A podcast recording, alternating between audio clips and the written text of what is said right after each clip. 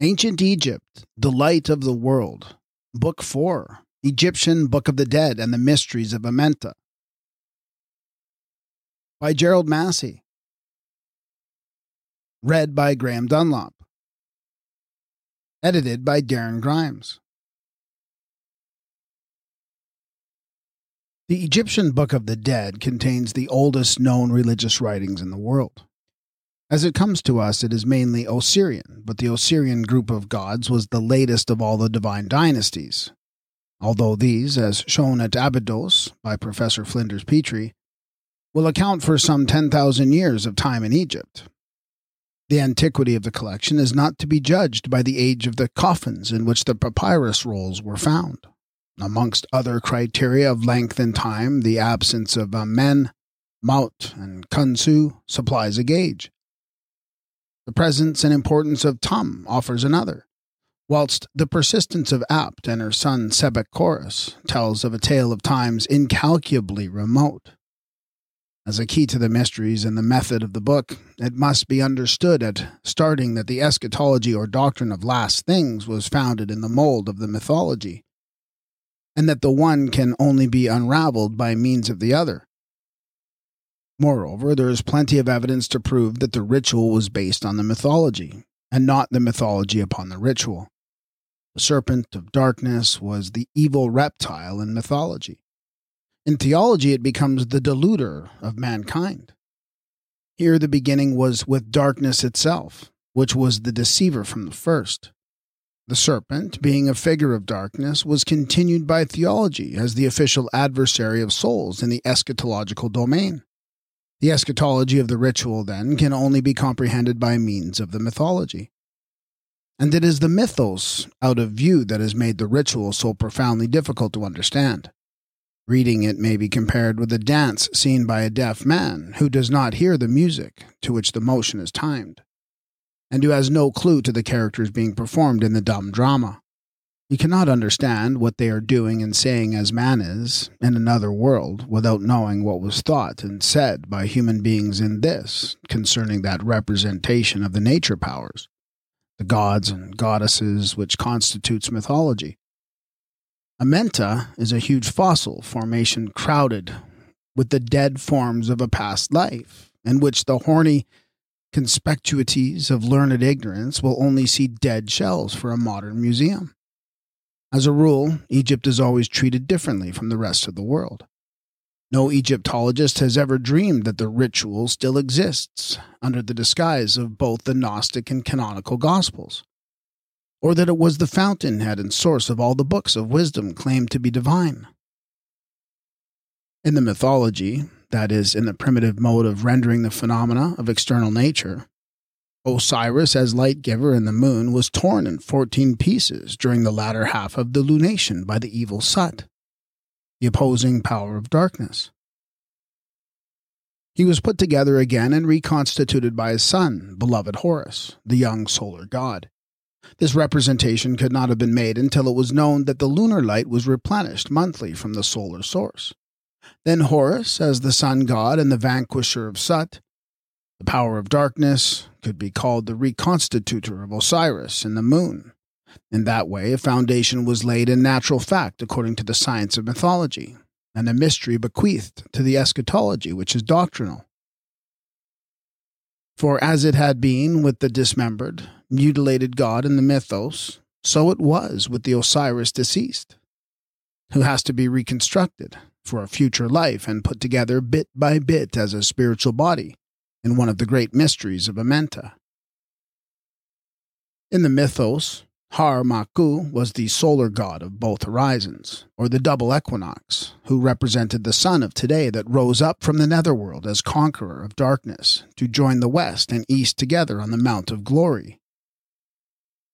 As the connecting link of continuity and time betwixt yesterday and tomorrow. The type was continued in the eschatology when Harmaku became the Horus of the greater mysteries, Horus of the religious legend who suffered, died, and was buried in Amenta, and who rose again from the dead like the winter sun, as Horus in spirit, lifting aloft the insignia of his sovereignty. This was he who made the pathway, not merely betwixt the two horizons, but to eternal life as Son of Ra, the Holy Spirit in the eschatology. The intermediate link in the mythos, which connects the solar orb with yesterday, is now the intermediary betwixt the two worlds and two lives in time and eternity. This is he who exclaims, I am the link, I am the everlasting one. I am Horus, who steppeth onwards through eternity. This was he who, in the words of the Gnostic Paul, broke down the wall of partition and made both one, that he might create in himself one new man and reconcile them both in one body. Even as the double Horus, Har Sam Taui, was made one when blended and established as one person in another mystery of Amenta. The mythology repeated in the ritual is mainly solar and Osirian, but with glimpses of the lunar and the stellar mythos from the beginning. For example, Apt, the ancient Genetrix, as goddess of the Great Bear constellation and leader of the heavenly host, was the kindler of the starry sparks by night in the mythology. In the eschatology, she is continued as the mistress of divine protections for the soul and she who had been the kindler of the lights in the darkness of night was now propitiated as rekindler of life from the spark in the dark of death. Ra, in the mythos, is the solar god represented by the sun in heaven. And in the eschatology, he became the God and Spirit who is called the Holy Spirit and first person in the Trinity, which consisted of Atum, the Father God, Horus, the Son, and Ra, the Holy Spirit, the three that were also one in the Osirian cult first as three forms of the solar god, and next as three forms of the god and spirit. It is thus we are enabled to trace the formation of the Egyptian eschatology in the mold of the mythology. There is no death in the Osirian religion, only decay and change and periodic renewal, only evolution and transformation in the domain of matter and the transubstantiation into spirit. In the so called death of Osiris, it is rebirth, not death, exactly the same as in the changes of external nature. As the close of day, the solar orb went down and left the sun god staring blankly in the dark of death. Taht, the moon god, met him in Amenta, with the eye of Horus as the light that was to illuminate the darkness of the subterranean world. In the annual rendering on the third day, light was generated by renewal in the moon. Thus Osiris rose again, and a doctrine of the resurrection on the third day was bequeathed to the eschatology. The sun, in sinking, was buried as a body, or mummy, in the netherworld of Amenta. When rising again at dawn, it was transformed into a soul, a supreme elemental soul, that preceded the God and Spirit. This was in the mythology. In the eschatology, the same types were reapplied to the human soul which was imaged in the flesh as the inarticulate, blind, and impubescent Horus, who died bodily but was preserved in mummy form to make his transformation into the luminous Sahu, when he rose again in glory as Horus, the divine adult. I am the resurrection and the life is the perfect interpretation of an Egyptian picture that was copied by Denon at Philae Divine Horus is portrayed in the act of raising the deceased Osiris from the bier by presenting to him the Ankh sign of life.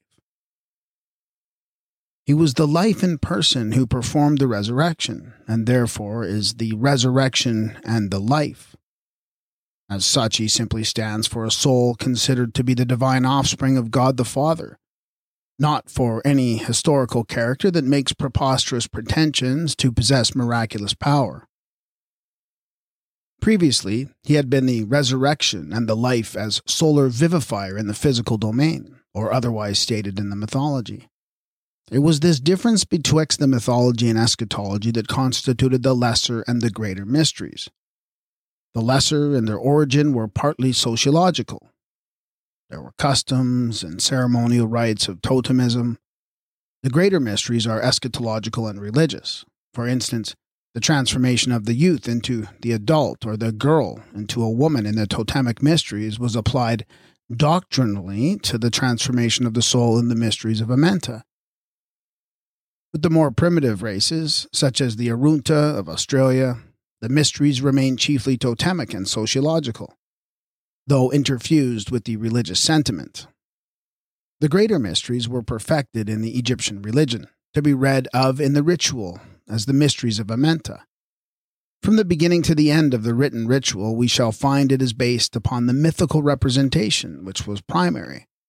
The mythical representation was first applied to the phenomena of external nature. And this mode of representation was continued and reapplied to the human soul in the eschatology. Egyptian myths, then, are not inventions made to explain the ritual. Totemic representation was earlier. This mode was continued in the mythology. Ritual arose from the rendering becoming religious in the phase of eschatology, and did not originate as an explanation of mythology and totemism. But not until the different phases are discriminated can the ritual be read. That which has been founded on it understood, or the mental status of the thinkers ascertained. In the mythology, the solar god, who is in his primary form, was Ta, Keper, is the maker of a complete circle for the sun as founder and opener of the nether earth. This solar pathway being a figure of forever, a type of the eternal working in time. In the eschatology, the God in spirit who is Ra, the Holy Spirit, is the God who has created or opened out eternity. The one is on the physical basis, the other on the spiritual plane. In the mythology, the seven primordial powers that pass through various phases elemental, stellar, or lunar, always in a group of seven finally become the seven souls of Ra, who attain supremacy as the sun god in mythology and also as the Holy Spirit. Thence came the doctrine of the seven souls in man, as seven gifts of the Holy Spirit in the eschatology. In the mythical representation, Sothis on New Year's Day was the bringer forth of the child that was mothered by Hathor or Isis. The type is employed in the eschatology of the ritual when the Manes. In Amenta prays for rebirth as a pure spirit and says, May I live, or rise up and go forth, from between the closed knees of Sothis. The rebirth of the child in Sothis was the renewal of the year, Sothis being represented in the feminine character by Hathor as the bringer forth from betwixt her knees, or, as elsewhere rendered, her keptu, i.e., her thighs. So the manes are reborn from between the thighs of Nut in the mysteries of Amenta. And here the visible birthplace of spirits perfected is localized in Sothis the opener of the year and bringer of the babe to birth upon the horizon, or the mount of glory. In this way, the skies of night were made luminous with starry lore that was mythical in the astronomy and the words of a divine wisdom in the later eschatology, when the mysteries were represented in Amenta. Instead of flashlights showing pictures on the housetops of a city after dark, the stars were used by the Egyptians to illustrate the mysteries that were out of sight. The triumph of Horus over Sut, or over Apap the dragon of drought and darkness, was illustrated in the stellar mythos when, in the annual round Orion, rose and the scorpion constellation set upon the opposite horizon. The Egyptian nearing death could lie and look upon a future figure in the starry heavens, as it was with Osiris or Horus, so would be with him. The way had been mapped out, the guiding stars were visible. His bier or coffin of new birth could be seen in the meskin of the mother. He rose again in spirit as the babe of Sothis. He joined the company of the holy Sahus in Orion with the pilot Horus at the lookout of the bark. He saw the golden isles and a heaven of perpetual peace to which the pole was the eternal mooring post. Whilst he was passing from this life, the bark of Ra was making ready for his soul to go on board. The foundation of Amenta itself has yet to be delineated. It is a tangible threshold to the other world, the secret but solid earth of eternity which was opened up by Ta, when he and his seven Khemu erected the Tat pillar that was founded in the winter solstice, as the figure of a stability that was to be eternal. In the mythos, the Ta is a type of sun in the winter solstice that has the power of returning from the lowest depth and thus completing the eternal road. In the eschatology, it is the god in person as Ta Sekiri, or Osiris, the backbone and support of the universe. Horus, erecting the Tat in Sekhem, was raising Osiris from the sepulchre, the father re erected as the son in the typical resurrection and continuity of the human spirit in the afterlife. The figure of Amsu Horus rising in the resurrection or coming forth with member erect has two characters, one in the mythology, one in the eschatology. In the mythology, he images the phallus of the sun and the generative force that fecundates the Mother Earth. In the eschatology, the image of erection is repeated as a symbol of resurrection. And in this phase, that supposed phallic god, the figure of regenerative force, is typical of the resurrection or re erection of the mortal and spirit. Horus, the child with finger to mouth, is portrayed in the sign of the scales at the autumn equinox, the point at which the sun begins to lessen and become impotent.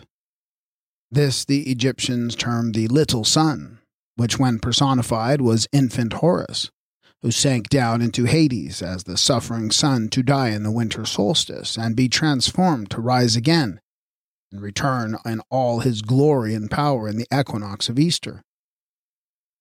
This was matter of the solar mythos, also of life in vegetation and in the water of the inundation. In the eschatology, Horus the child is typical of the human soul, which was incarnated in the blood of Isis, the Immaculate Virgin, to be made flesh and to be born in mortal guise on earth as the son of Seb, and to suffer all the afflictions of mortality. He descended to Amenta as the soul sinking in the dark of death.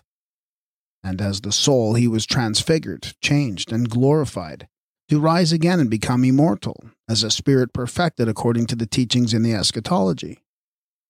A brief list will show how certain zootypes that were founded in the mythological representation were continued in the eschatology. The third column is eschatological. The beetle, the sun as transformer, the god as self evolver, the serpent, renewal, eternal life, the ibis, messenger, word or logos, the jackal, seer in the dark, guide in death, the heifer, the moon, Virgin Mother. The hawk, soul of the sun, Ra, the divine spirit. Fish, calf, or lamb, youthful solar god reborn. The Messiah. In the mythology, the Apap reptile lies in the lake of darkness, where the sun goes down, as the eternal adversary of the light, with which it is at war all night and all the winter through. He seeks to bar the way of the sun in the netherworld. In the eschatology, it is the human soul instead of the sun that has to struggle with the opposing monster in making the passage of Amenta. The same scenery served, as shown before, to illustrate the mystery in a religious and spiritual phase. Chapter 64 of the ritual is known to have been extant in the time of King Septi of the first dynasty. The Usaphais of Manetho that was over 6,000 years ago. It is a chapter from the book of life to be recited on coming forth today that one may not be kept back on the path of the Tuat, whether on entering or in coming forth. For taking on all the forms which one desireth, and that the person may not die a second time. If this chapter be known, the person is made triumphant on earth, as in the netherworld, and he performeth all things which are done by the living. The chapter was then so ancient that it had been lost sight of, and was discovered on a plinth of the god of the Henu, or Sekru, bark, by a master builder in the time of King Septi the Victorious. When this chapter was composed, the primary nature powers had been unified in the one God, who was represented as the Lord of two faces, who seeth by his own light, the Lord of resurrections, who cometh forth from the dusk, and whose birth is from the house of death, that is, as the solar god, who was Atum on the horizon and Horus on the other. Hence the Lord of two faces. The supreme God, thus described, is the Father in one character, the Son in the other. The Manes, speaking in the character of the Son, says of the Father, He is I, and I am He. At that time, the earth had been tunneled by Ta and his pygmy workers, and a spirit world created on the new terra firma in the earth of eternity, over which the solar god effused his radiance nightly, when he lighted up the Tuat with his indescribable glories. The Lord of Resurrections, as a solar god, had then become the Lord of Resurrections as the generator of ever living souls. Egyptian theology then was based upon the mythology which preceded it and supplied the mold. So is it with the Hebrew and Christian theology. But here's the difference betwixt them. The mythology remained extant in Egypt, so that the beginnings of the theology could be known and tested, and were known to the mystery teachers, and the origins referred to for the purpose of verification. The commentary, which has been partially incorporated with the next of chapter 17, survives to show the development of the theology from mythology and the need of explanations for the ritual to be understood.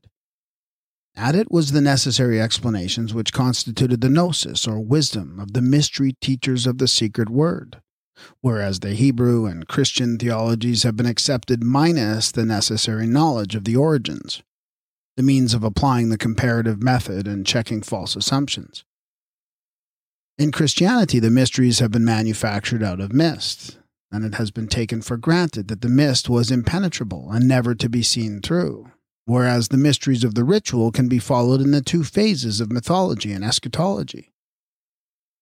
The main difference betwixt the mythos and the eschatology is that the one is represented in the earth of time, the other in the earth of eternity. If we take the doctrine of a resurrection from the dead, the soul that rose again at first in mythology was a soul of the returning light, a soul of life in vegetation, or other of the elemental powers, a soul in external nature. For instance, a soul of life, a source of drink, was apprehended in the element of water, seen also in the plant and figured in the fish. The superhuman type was divinized in Horus. A soul of life, a source of breath, was apprehended in the breeze, and imaged as the panting of a lion. The superhuman type was divinized in Shu, the soul of food was apprehended in the earth and represented by the goose that laid the egg. The superhuman type was divinized in Seb.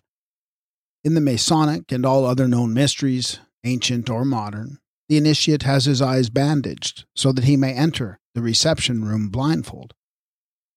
This figure in the Egyptian mysteries is Horus in the dark, sometimes called the blind Horus, an RF, in the mythos, Horus is the sun in the darkness of Amenta and the depths of the winter solstice. He is the prototype of blind Orion, hungering for the morn, and of Samson, eyeless in Gaza. The character was founded in the mythical representation of natural phenomena and was afterwards continued in the eschatology. The same type serves in the two categories of phenomena which are here distinguished as the mythical and the eschatological. In the latter, the sightless Horus images the human soul in the darkness of death, where it is blind from lack of outer vision. The duality may serve to explain the twofold rendering of the eyes. According to the hieroglyphic imagery, Horus is without eyes or sightless in one character. He is also portrayed in another as the Prince of Sight, or of double sight. This, according to the mythos, is a figure of the risen sun and of dawn upon the coffin lid of Osiris in Amenta. In the eschatology, it is Horus, Lord of the two eyes, or double vision, that is, of second sight, the seer in spirit with the beatific vision, which was attained by him in death.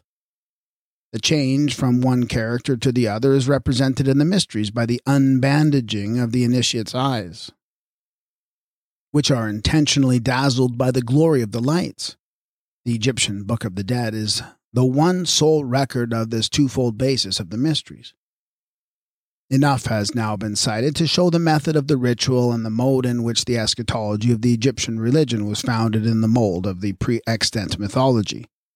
The Book of the Dead is the Egyptian Book of Life. It is the pre Christian Word of God. This we learn from the account which it gives of itself. It is attributed to Ra as the inspiring Holy Spirit. Ra was the Father in heaven, who has the title of Huhi, the Eternal, from which we derive the Hebrew name of Ehua. The word was given by God the Father to the ever coming Son as manifester for the Father. This was Horus, who, as the coming son of Iusa or Iusu, and as the Prince of Peace, Ayu Hotep, Horus, the Son, is the Word in person. Hence, the speaker in the character of Horus says, I utter his words, the words of Ra, to the men of the present generation, and I repeat his words to him who is deprived of breath. That is, as Horus, the sayer, or Logos, who utters the words of Ra, the Father in heaven, into the living on earth, and to the breathless Manes, in Amenta, when he descends into Hades, or the later hell to preach to the spirits in prison. The word or the sayings thus originated with Ra, the Father in heaven. They were uttered by Horus, the Son, and when written down in hieroglyphics by the fingers of Taht-Aan, for human guidance then supplied a basis for the Book of the Dead. It had been ordained by Ra that his words, such as those that bring about the resurrection and the glory, should be written down by the divine scribe Taht-Aan, to make the word truth and to effect the triumph of Osiris against his adversaries. And it is proclaimed in the opening chapter that this mandate has been obeyed by Taht. The ritual purports to contain the gnosis of salvation from the second death, together with the ways and means of attaining eternal life, as these were acted in the drama of the Osirian mysteries.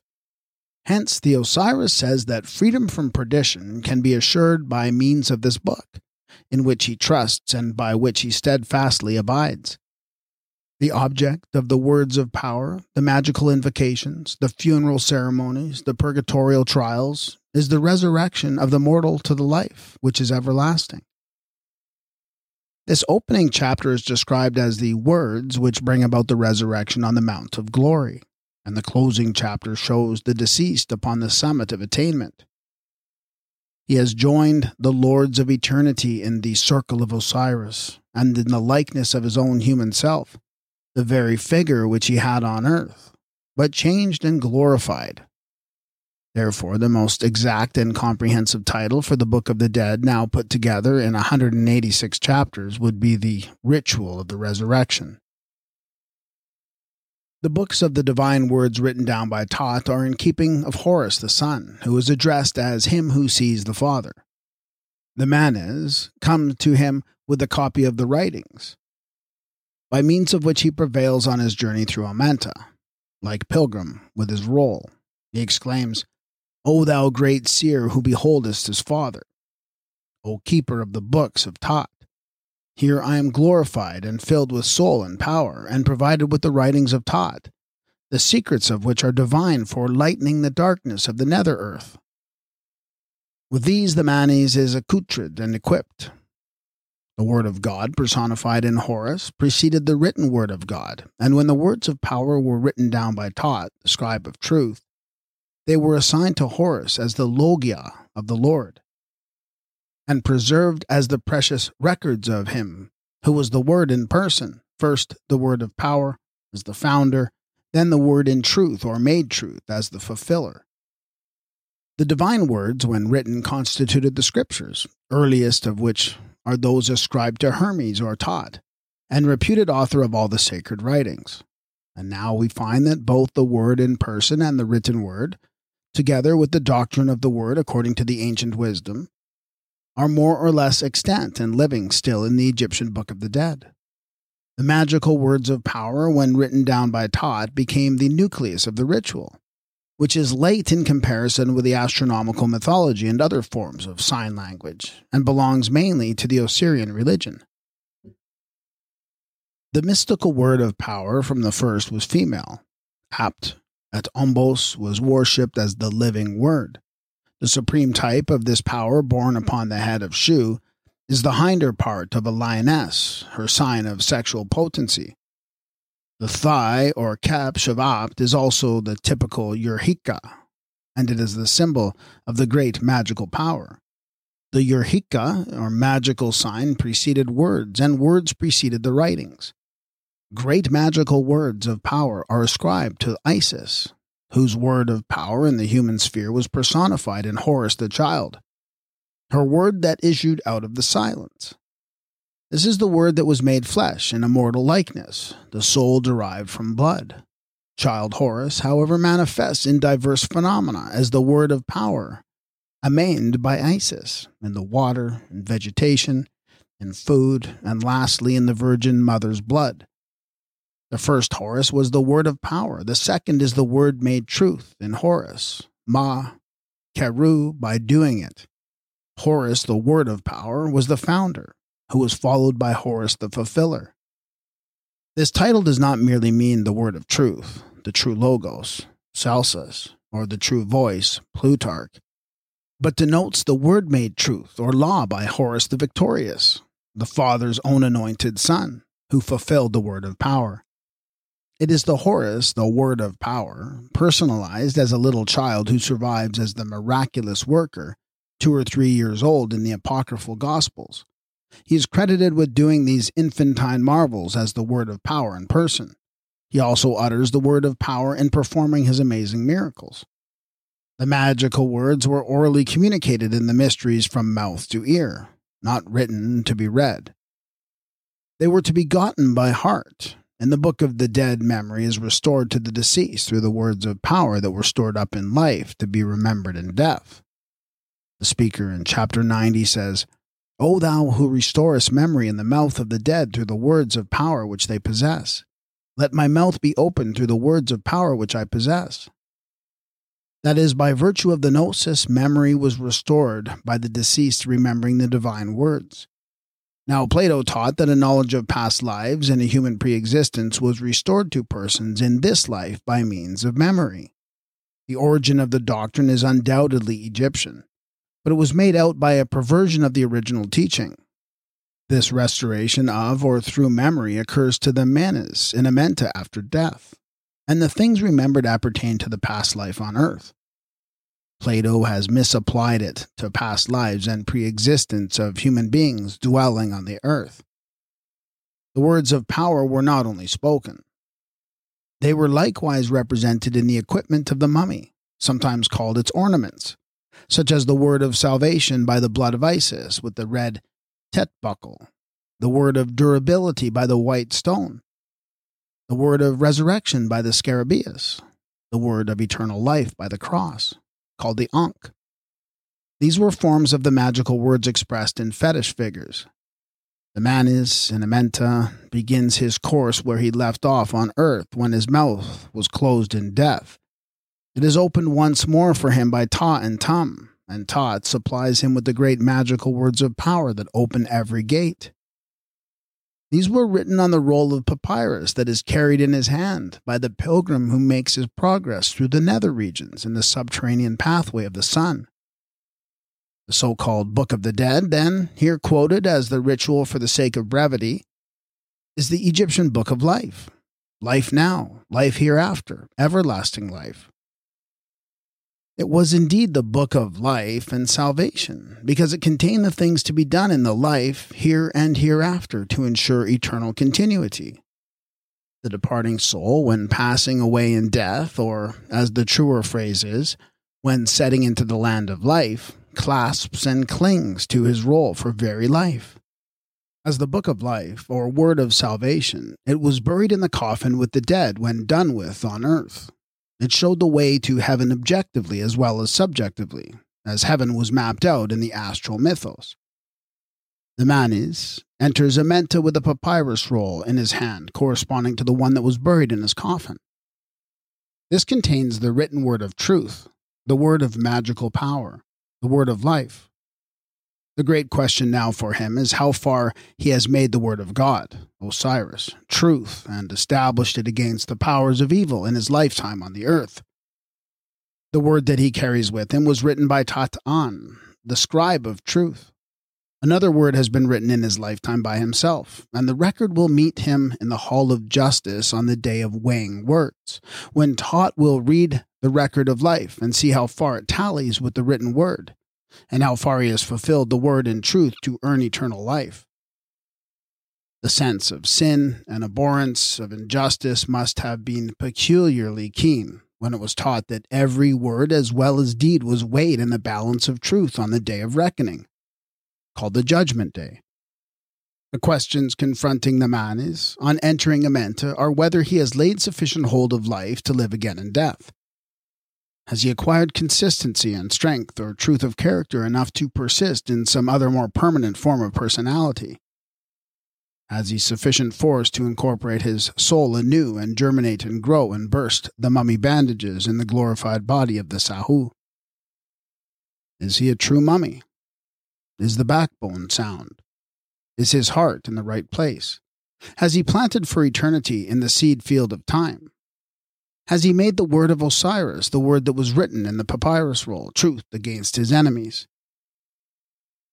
the chapters for opening the Tuat, for dealing with the adversary in the nether world, for issuing forth victoriously and thus winning the crown of triumph, for removing displeasure from the heart of the judge, tend to show the ways of attaining the life everlasting by acquiring possession of an eternal soul. The Manes is said to be made safe for the place of rebirth in Anu by means of the books of Taht's divine words which contain the gnosis or knowledge of the things to be done on earth and in Amenta. The truth is made known by the words of Horus, which were written down by Taht in the ritual. But the fulfillment depends on the Manes making the word truth by doing it. That is the only way of salvation or of safety for the soul. The only mode of becoming a true being who would endure as pure spirit forever. The Egyptians had no vicarious atonement, no imputed righteousness, no second hand salvation. No initiate in the Osirian mysteries could possibly have rested his hope of reaching heaven on the Galilean line to glory. His was the more crucial way of Amenta, which the Manes had to treat with the guidance of the Word, that step by step and act by act he must himself make true.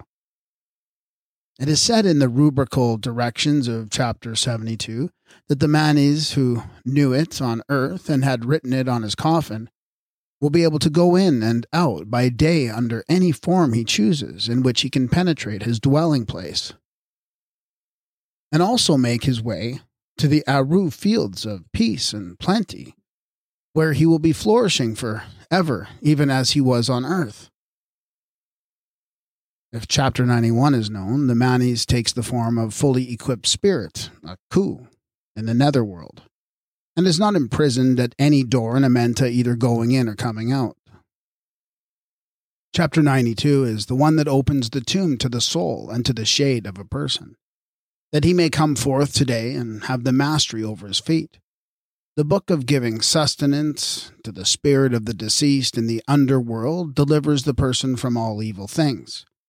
There was another book wherewith the spirits acquired strength by knowing the names of the gods of the southern sky and of the northern sky.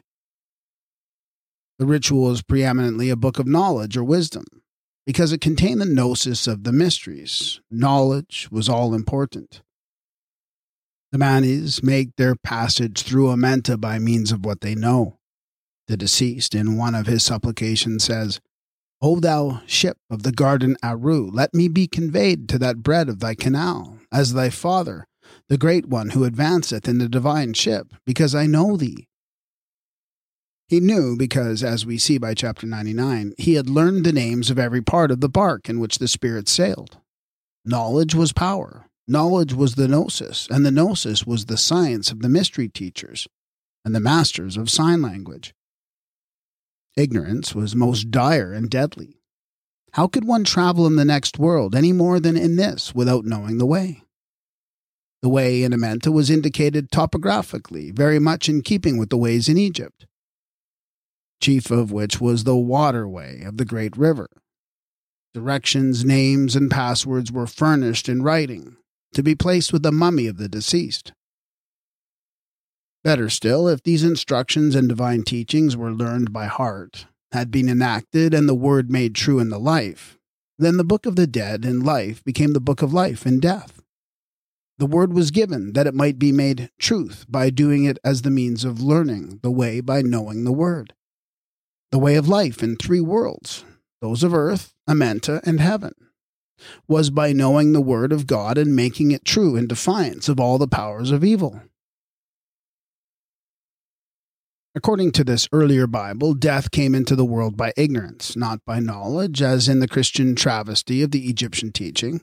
As Hermes says, the wickedness of a soul is ignorance, the virtue of a soul is knowledge. There was no life for the soul except in knowing, and no salvation but in doing the truth. The human soul of Neferuben in the picture is the wise or instructed soul, one of the Khu Akaru. He is the master of the gnosis, a knower or knowing soul, and therefore not to be caught like an ignorant fish in the net. Knowledge is of the first importance. In all his journeyings and difficulties, it is necessary for the deceased to know. It is by knowledge that he is lighted to find his way in the dark. Knowledge is his lamp of light and his compass. To possess knowledge is to be master of divine powers and magical words. Ignorance would leave him a prey to all sorts of liars in wait and cunning enemies. He triumphs continually through his knowledge of the way, like a traveler with his chart and previous acquaintanceship with the local language. Hence the need of the gnosis of initiation and the mysteries. Those who knew the real name of the god were in possession of the word that represented the power over the divinity. Therefore, the word of power that would be efficacious if employed. Instead of calling on the name of God in prayer, they made use of the name as the Word of God. And as those words and mysteries of magic were contained in the writings, it was necessary to know the writings in which the gnosis was religiously preserved, to be in possession of the words of power. Hence, the phrases of the great magical efficacy in the ritual are called the words that compel. They compel the favorable action of the superhuman power to which appeal is made. To make magic was to act the appeal in the language of signs, which, like the words, were also intended to compel.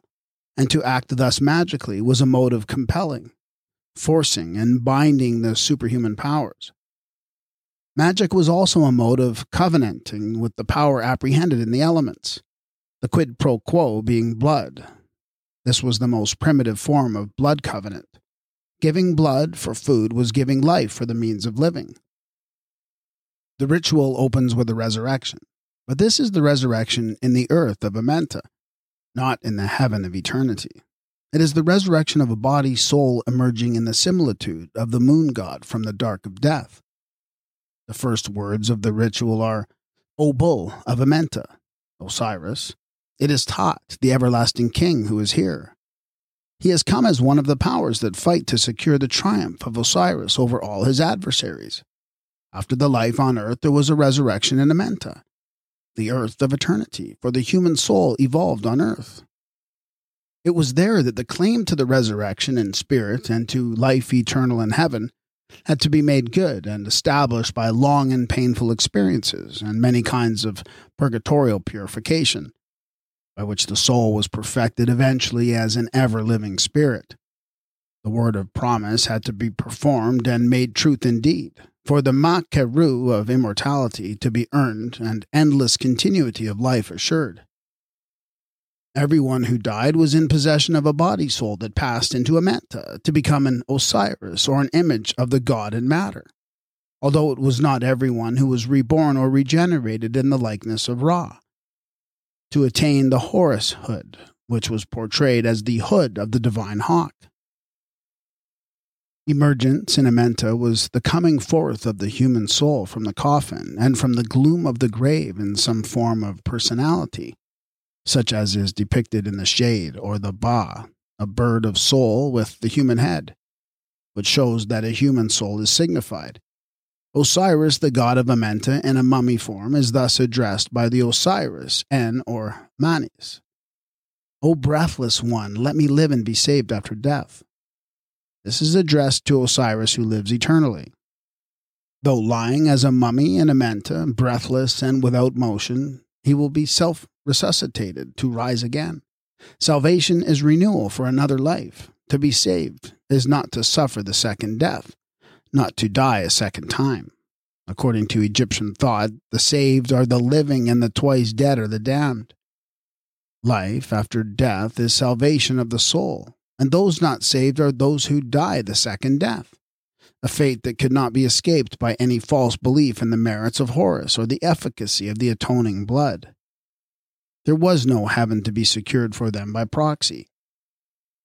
The ritual is not a book of beautiful sentiments, like the poetic literature of later times. It is a record of the things done by the dramatis personae in the Kamite mysteries. But now and again the beauty of feeling breaks out ineffably upon the face of it, as in the chapter by which the deceased prevails over his adversaries, the powers of darkness, and comes forth to the day, saying, O thou who shinest forth from the moon, thou that givest light from the moon, let me come forth at large amid thy train, and be revealed as one of those in glory. Let the Tuat be opened for me, here am I. The speaker is in Amenta as a mummy soul appealing to the Father of lights and Lord of spirits, that he may come forth in the character of Horus, divinized to delight the soul of his poor mother. He wishes to capitalize the desires of those who make salutations to the gods on his behalf. These, in modern parlance, would be the prayers of the priests and congregation, for his welfare and safety in the future life, otherwise for his salvation. Let the chapter by which one cometh forth, today he pleads, Let me have possession of all things soever which were offered ritualistically for me in the netherworld, let me have possession of the table of offerings which was heaped for me on earth, the solicitations which were uttered for me, that he may feed upon the bread of Seb, or the food of earth. Let me have possession of my funeral meals, the meals offered on earth for the dead in the funerary chamber. Chief object of the deceased on entering Amenta is the mode and means of getting out again as soon as possible upon the other side. His one all absorbing interest is the resurrection to eternal life. He says, Let me reach the land of ages. Let me gain the land of eternity. For thou, my Lord, hast destined them for me. Osiris, or the Osiris, passed into Amenta as the Lord of transformations. Various changes of shape were necessitated by the various modes of progression. As a beetle or a serpent, he passed through solid earth, as a crocodile through the water, as a hawk through the air. As a jackal or a cat, he saw in the dark. As an ibis, he was the knowing one, or he of the nose. Thus, he was the master of transformations, the magician of the later folk tales, who could change his shape at will. Taht is termed the great magician as the lord of transformations in the moon. Thus, the deceased, in assuming the type of Taht, becomes a master of transformation, or the magician whose transformations had also become made on earth by the transformers, in trance, who pointed the way to transformation and death. When Teta comes to consciousness on rising again in Amenta, he is said to have broken his sleep forever, which was in the dwelling of Seb, that is, on the earth. He has now received his Sahu or investiture of the glorious body. Before the mortal Manes could attain the ultimate state of spirit in the image of Horus, the immortal, he must be put together part by part, as was Osiris, the dismembered god. He is divinized in the likeness of various divinities, all of whom had been included as powers in the person of the one true God, Neb-Ber-Tur, the Lord entire. Every member and part of the Manes in Amenta had to be fashioned afresh in a new creation. The new heart is said to be shaped by certain gods in the netherworld, according to the deeds done in the body whilst the person was living on the earth. He assumes the glorified body that is formed feature by feature and limb after limb in the likeness of the gods until there is no part of the Manes that has remained undivinized. He's given the hair of Nu, or heaven, the eyes of Hathor, ears of Apuat, nose of Khenti-Khas, lips of Anup, teeth of Serk, neck of Isis, hands of the mighty lord of Tatu, shoulders of Neith, and back of Sut, and phallus of Osiris, legs and thighs of Nut, feet of Ptah, with nails and bones of the living Uri, until there is not a limb of him that is without a god. There is no possibility of coming back to Earth for a new body or for a re entry into the old mummy.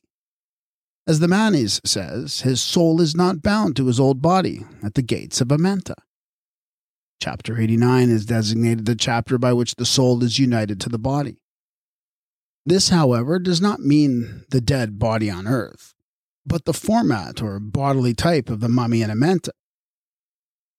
Here I come, says the speaker, that I may overthrow mine adversaries upon the earth, though my dead body be buried. Let me come forth today and walk upon my own legs. Let me have the feet of the glorified. At this stage, he exclaims, I am a soul, and my soul is divine. It is the eternal force. In chapters 21 and 22, the Manes asks for his mouth, that he may speak with it. Having his mouth restored, he asks that it may be opened by Ptah, and that Taht may loosen the fetters or muzzles of Sut, the power of darkness. In short, that he may recover the faculty of speech. In the process of transforming and being renewed as the new man, the second Atum, he says, I am Khepera, the self produced upon his mother's thigh. Khepera is the beetle type of the sun that is portrayed in pictures of the goddess Nut, proceeding from the mother's Khepsh. The name of the beetle signifies becoming and evolving. Hence, it is a type of the becomer in making his transformation. The mouth being given, words of power are brought to him. He also gathers them from every quarter. Then he remembers his name. Next, the new heart is given to him. His jaws are parted, his eyes are opened. Power is given to his arms and vigor to his legs. He is in possession of his heart, his mouth, his eyes, his limbs, and his speech. He is now a new man reincorporated. he is now a new man reincorporated in the body of a Sahu, with a soul that is no longer bound to the khat or dead mummy at the gates of Amenta. He looks forward to being fed upon the food of Osiris in Aru, on the eastern side of the mead of the amaranthine flowers. In one phase of the drama, the deceased is put together bone by bone in correspondence to the backbone of Osiris. The backbone was an emblem of sustaining power, and this resurrection of deceased is in the likeness of the mutilated god. The speaker at this point says, The four fastenings of the hinder part of my head are made firm. He does not fall at the block. There are, of course, seven cervical vertebrae in the backbone altogether, but three of these are peculiar the atlas which supports the head, the axis upon which the head turns, and the vertebrae prominence with its long spiral process. No doubt the Osiris was rebuilt upon this model, and the four joints were fundamental. They constituted a fourfold foundation. In another passage, the Osiris is apparently perfected upon the square, as in the Masonic mysteries. It is the chapter by which one assumes the form of Ptah, the great architect of the universe. The speaker says he is four times the arm's length of Ra, four times the width of the world, which is a mode of describing the four quarters or four sides of the earth as represented by the Egyptians. There were seven primary powers in the mythical and astronomical phases, six of whom are represented by zootypes, and the seventh is imaged in the likeness of a man. This is repeated in the eschatology, where the highest soul of seven is the Ka Eidolon, with the human face and figure as the final type of spirit, which was human on earth and is to be eternal in the heavens. The Manes, who is being reconstituted, says, The seven Uraeus divinities are my body, my image is eternal. As it would be when the seven souls were amalgamated into one that was imaged by the divine Ka. The seven Uraeus divinities represented the seven souls of life that were anterior to the one enduring soul. In the chapter of propitiating one's own Ka, the Manes says, Hail to thee, my Ka! May I come to thee and be glorified and made manifest and ensouled. That is, in attaining the highest of the souls, the unifying one. These souls may be conceived as seven ascending types of personality. The first is figured as the shade, the dark soul or shade of the Inuits, the Greenlanders, and other Aboriginal races, which is portrayed personally in the ritual lying darkly on the ground. The shade was primary because of its being, as it were, a shadow of the old body projected on the ground in the new life. It is portrayed as a black figure stretched out in Amenta. In this way, the earth shadow of the body in life served as the type of a soul that passed out of the body in death.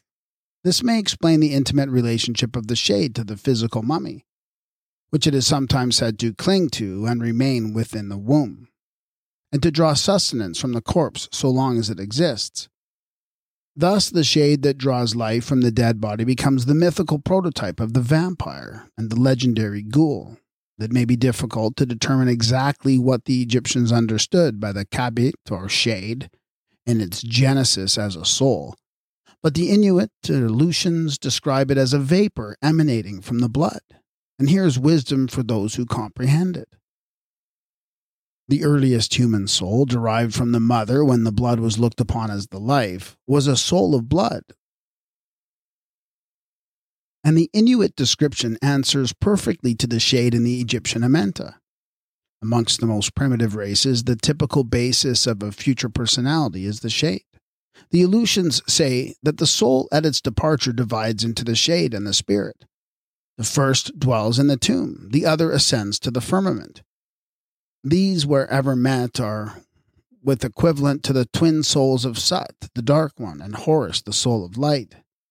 For we reckon the Egyptian seven to be the earliest and old enough to account for and explain the rest, which are to be found dispersed about the world. The soul, as shade or shadow, is known to the Makusi Indians as the man in the eyes, who does not die. This is another form of the shadow that was not cast upon the ground. Dr. Birch drew attention to the fact that whilst the deceased has but one Ba, one Sahu, and one Ka, he has two shades, his Kapti being in the plural. These two correspond to the dark and light shades of the Aborigines. They also conform to the two souls of darkness and light that were imaged by the black vulture and the golden hawk of Sut and Horus the first two of the total septenary of powers or souls. The shade, however, is but one seventh of the series. The other self, when perfected, consists of seven amalgamated souls. Some of the manes in Amenta do not get beyond the state of the shade or khaibit. They are arrested in this condition of mummied immobility. They do not acquire the new heart or soul of breath. They remain in the egg unhatched, and do not become the Ba soul or the glorified Khu. These are the souls that are said to be eaten by certain of the gods or infernal powers.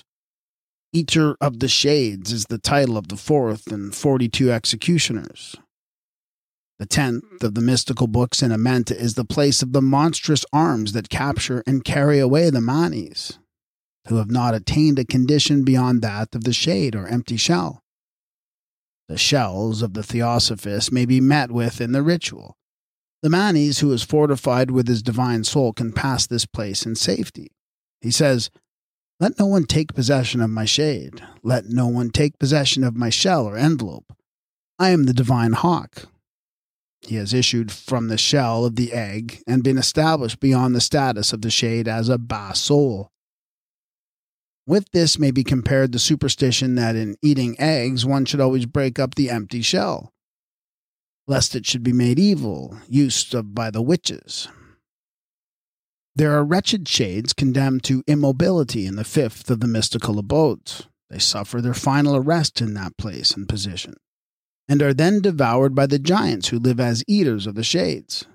These monsters are described as having high bones seven cubits long no mere shade has power enough to pass by these personifications of devouring might. They are the ogres of legendary lore, who may be found at home with the ghoul and the vampire in the dark caverns of the Egyptian underworld. These were the dead whose development in spirit world was arrested at the status of the shade, and who were supposed to seek the life they lacked by haunting and preying upon human souls, particularly on the soul of blood. In its next stage, the soul is called Ba and is represented as a hawk with a human head, to show that the nature of the soul is human still. This is more than a soul of shade, but it was not imaged nor believed that the human soul, as such, inhabited the body of a bird. In one of the hells, the shades are seen burning, but these were able to resist the fire, and it is consequently said, The shades live, they have raised their powers, they are raised in status by assimilating higher powers. Following his taking possession of the soul of shade and the soul of light, the Osiris is given a new heart, his whole or twofold heart. With some of the primitive folk, as with the Basutos, It is the heart that goes out in death as the soul that never dies. Bobadilla learned from the Indians of Nicaragua that there are two different hearts, that one of these went away with the deceased in death, and that it was the heart that went away which made them live hereafter. This other breathing heart, the basis of the future being, is one with the Egyptian heart, by which the reconstituted person lives again. The heart that was weighed in the hall of judgment could not have been the organ of life on earth. This was a second heart, the heart of another life. The Manes makes appeal for this heart not to bear evidence against him in the presence of the God who is at the balance. The second is the heart that was fashioned anew according to the life lived in the body. That is said to be the heart of the great god Tahuti, who personated intelligence. Therefore, it would seem to typify the soul of intelligence. Hence, it is said to be young and keen of insight among the gods, or among the seven souls. The physical representation comes first, but it is said in the text of Panchamises the conscience or heart of a man is his own God or divine judge. The new heart represents rebirth and is therefore called the mother. And when the deceased recovers the basis of future being in his whole heart, he says, Although he is buried in the deep, deep grave and bowed down to the region of annihilation, he is glorified even there. Now, if we take the shade to image a soul of blood, the Bahak, to image a soul of light, and the Hati heart to represent a soul of breath, we can perceive a raison d'etre for the offering of blood, of lights, and of incense as sacrifices to the manes in three different phases or states. Blood was generally offered to the shades, as we see in survival among the Greeks and Romans. The shade was in the first stage of the past existence, the most needing in Amenta, the blood which was the life on earth and held to be of first necessity for the revivifying of the dead as manes or shades. The Sekhem was one of the souls or powers. It is difficult to identify this with a type and place in the seven. Pro tem, we call it fourth of the series. It is more important to know what force it represents. The name is derived from the word chem for potency. Chem in physics signifies erectile power. The man of 30 years as typical adult is kempt. Sekhem denotes having the power or potency of the erectile force. In the eschatological phase, it is the reproducing, formative power of Chem or Amsu. To re erect, the power of erection being applied to the spirit in fashioning and vitalizing the new and glorious body for the future resurrection from Amenta. The Khu is the soul in which the person has attained the status of the pure in spirit called the glorified. Represented in the likeness of a beautiful white bird, the Ka is a type of eternal duration in which the sevenfold personality is unified at last for permanent or everlasting life.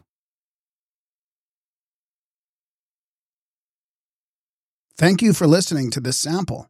To continue listening to this book and for access to all of our other full audiobooks, please subscribe for 777 per month. Go to adultbrain.ca or follow the link in the show notes. This will be a completely separate podcast with a new RSS feed and will have all the titles from this feed as well. Thank you for your help and support in bringing rare and forgotten books to audio for the world.